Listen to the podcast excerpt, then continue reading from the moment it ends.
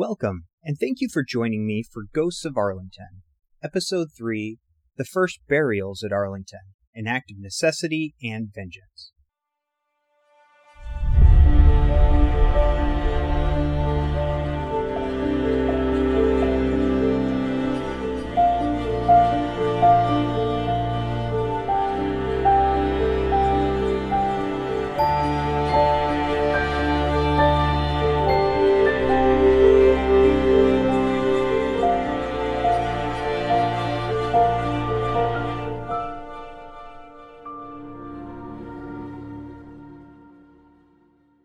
I have a personal goal to visit the grave of each individual I highlight on this podcast, take a photo or two of their headstone and post those pictures, and any additional pictures or information I find relevant to the week's discussion online at www.ghostsofarlingtonpodcast.com, which I invite you to visit. The website also lists ways to interact with me online or via email if you feel so inclined. Last week, we covered the unimaginably high number of Civil War casualties suddenly requiring burial in and around Washington, D.C. As the war entered its third year, cemeteries in the capital were filled well beyond capacity. As the federal government looked for new cemetery locations, a brigadier general in the Union Army took it upon himself to begin burials at the recently acquired Arlington property. He did this a month before the site was officially declared a national cemetery. These early burials were an act of improvisation by the general, born of necessity and more than a little touch of vengeance. While some of the early history of Arlington as a cemetery is clouded by the confusion of war and the passage of time, many of the cemetery's firsts are well known. The first soldier laid to rest on the Lee estate was Private William Henry Chrisman of the 67th Pennsylvania Infantry, who was interred on May 13, 1864. Private Chrisman was born in 1844, and on the eve of the Civil War, he was living with his family in Pennsylvania. He was the second oldest of seven children, ranging in age from 18 to one year old. William's father Jonas supported the family as a wagon driver for a successful local farmer. As with many others, the Civil War changed the Chrismans' lives forever. Two months after the outbreak of the war, William's older brother Barnabas enlisted and served for just over a year before being killed in action on June 30, 1862, in Virginia at the Battle of Glendale. Barnabas was 20 years old and one of 935 men killed that day. Barnabas's death devastated the Chrisman family. Jonas was particularly affected by the loss of his eldest child and soon suffered from various illnesses. Due to his father's failing health, William took over the responsibilities of the Chrisman household, and as the war continued, William decided that he too would enlist in the Federal Army as a way to financially support his family. He mustered into the Pennsylvania Reserve Infantry on March 25, 1864. Williams' service record indicates that he received a $300 enlistment bonus, with $60 being paid in advance and the remaining $240 being paid in allotments over his three year enlistment. He also received an advanced month's pay of $13.41. According to pension records, Williams sent his bonus and advance pay to his parents.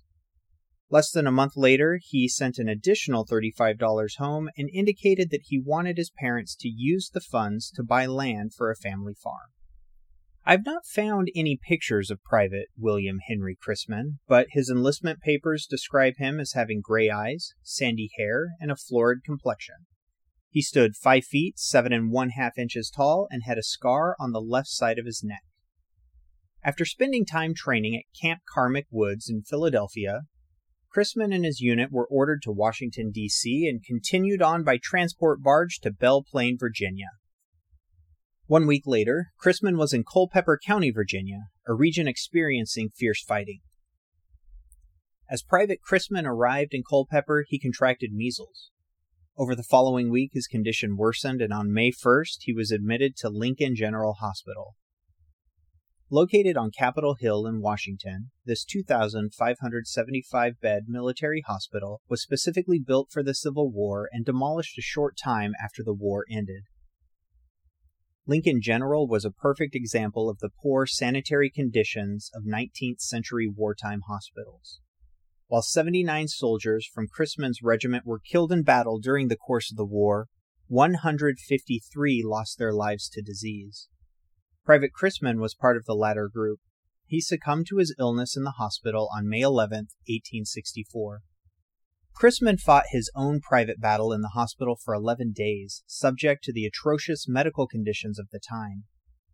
At the time of his death, William was in possession of one blouse, one pair of pants, and one hat, all of which were sent home to his father, now grieving the loss of a second son. As with his older brother, Chrisman was just 20 years old when he died. Private William Henry Chrisman was buried in what is now Section 27 of Arlington National Cemetery on May 13, 1864. The site is located about half a mile southeast of Arlington House and a few hundred yards from the Potomac River. One other soldier was interred that day 17 year old Private William H. McKinney of the 17th Pennsylvania Cavalry. Private McKinney was the first soldier buried at Arlington to have his family present for the funeral. The following day saw the funerals of Private William Reeves of the 76th New York Infantry. Reeves was the first draftee to be interred, and Private William Blatt of the 49th Pennsylvania Infantry, the first battle casualty buried on the grounds. Two days after that, the first two unknown soldiers were interred. Nearly 5,000 unknowns are buried there today. Records show that these first graves were most likely dug by a former slave of the Lee family, John Parks, who became a mainstay at the cemetery as it evolved over the years, digging thousands of graves and performing site maintenance. There are no surviving records of Private Chrisman's funeral service, but records of the second funeral that day note that Private McKinney was, quote, interred with the usual military honors, end quote. Typical military honors in 1864 involved an army chaplain and possibly a bugler to sound taps, which was a new tradition beginning to take hold at military funerals. I'll return to the first burials in a minute, but speaking of taps, I wanted to take a few moments to talk about the history of that particular bugle call. So, pop quiz. Last week, I told you to remember the name of the officer who led the first unit across the Potomac River to seize the ports in Alexandria in the Heights of Arlington. At the time, he was the colonel of the 12th New York Infantry Regiment. So, do you remember his name? If you said Dan Butterfield, Congratulations! You get a gold star. During the Peninsula campaign of 1862, Butterfield, now a brigadier general and commander of the 3rd Brigade, 5th Corps, grew irritated with the Army's standard lights out tune known as Scott's Tattoo, named for the former Army chief Winfield Scott and in use since 1835. Butterfield found the tune to be too harsh, and in his own words, quote, not as smooth, melodious, and musical as it should be. To that end, he summoned Oliver W. Norton, his 23 year old bugler, and asked Norton to make changes to the tune while he listened. Openly admitting that he could neither read nor write music, Butterfield made his alterations by ear until it sounded right. In Norton's words, quote, after getting it to Butterfield's satisfaction, he directed me to sound that call for taps thereafter in place of the regulation call.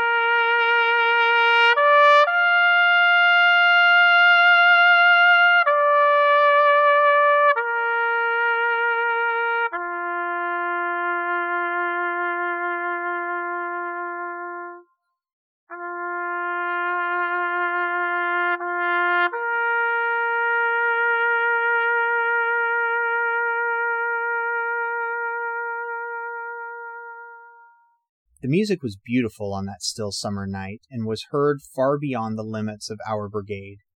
The next day, I was visited by several buglers from neighboring brigades asking for copies of the music, which I gladly furnished. This 24 note call, officially known as Butterfield's Lullaby, quickly spread throughout the Union Army and crossed enemy lines, entering into the Confederate Mounted Artillery Drill Manual by 1863. The new tune was played at a funeral just a few days later after an unknown Union artilleryman was killed during the Peninsula Campaign. As his comrades buried him and prepared to fire the traditional three volley salute at the graveside, Artillery Captain John C.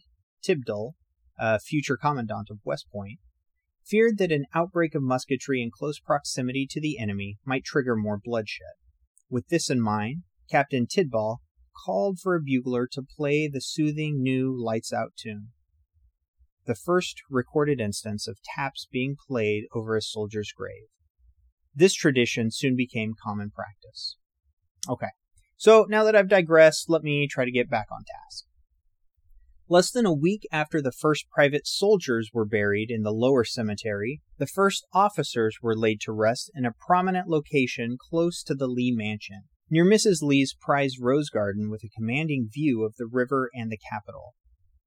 The first officer interred was Captain Albert H. Packard of the 31st Maine Infantry on May 17, 1864. Packard, who had been, quote, shot in the brain, quote, during the Battle of the Wilderness, miraculously survived his initial wounding and the journey from the battlefield to Washington's Columbian College Hospital, but died soon after. By the middle of June, Captain Packard had been joined by six other officers. While the need for a new location for burials was clearly laid out in the last episode, I also said there was more than a touch of vengeance in the decision to use Arlington as that cemetery. Brigadier General Montgomery Meigs, the Army Quartermaster General throughout the war, and an ardent patriot of the Union cause, never saw the soldiers and officers who fought for the Confederacy as anything more or less than traitors to America, especially one of his first commanding officers, fellow West Point graduate Robert E. Lee. It is almost certain that he had formed a master plan for Arlington before he sought permission to make it the nation's preeminent military cemetery. A plan that would make it impossible for the Lees to return to the plantation after the war. The placement of early officer graves around the garden just a few yards from Lee's home made Arlington House uninhabitable unless, in Meigs' own words, the Lees wanted to live amongst ghosts. Planting prominent Union officers in Mrs. Lee's beloved garden would make it politically difficult to disinter those heroes of the Republic. It is likely that Meigs hit upon the Arlington idea and put it into practice only to seek bureaucratic approval after the fact. A practice still in use in today's military. I can't begin to tell you how many times I heard that it's easier to ask for forgiveness than to ask for permission during my time in uniform. Two days after the first burials, Meigs wrote to Secretary of War Stanton to inform him what had been done and ask that 200 acres, nearly one fifth of the plantation, be set aside as a national cemetery. Stanton, whose disdain for Lee matched Meigs, endorsed the quartermaster's recommendation the same day. Stanton signed the historic order in his bold, back slanting hand and was applauded by loyalist newspapers for his action. The Washington Morning Chronicle reported This and the freedmen's establishment are the righteous uses of the estate of the rebel General Lee. The grounds are undulating, handsomely adorned, and in every aspect admirably fitted for the sacred purpose to which they have been dedicated. The people of the entire nation will one day, not very far distant, heartily thank the initiators of this movement. Next week, we will see that despite Meigs' best efforts, the Lee family ultimately launched a successful campaign to have the plantation returned to them. Before we finish today, I have a few personal thoughts about Private William Henry Chrisman, our first honored ghost of Arlington. Chrisman served in the Army for just two months and met an ignoble end for an infantry soldier, dying in a sickbed before getting a chance to prove himself in battle. It is because of the specifics of his service, rather than in spite of them, that I believe it was a fitting honor for him to be the first service member interred at Arlington.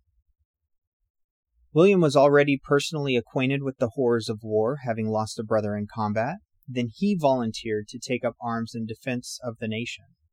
His service, as short as it was, was honorable, and he paid for that service with his life.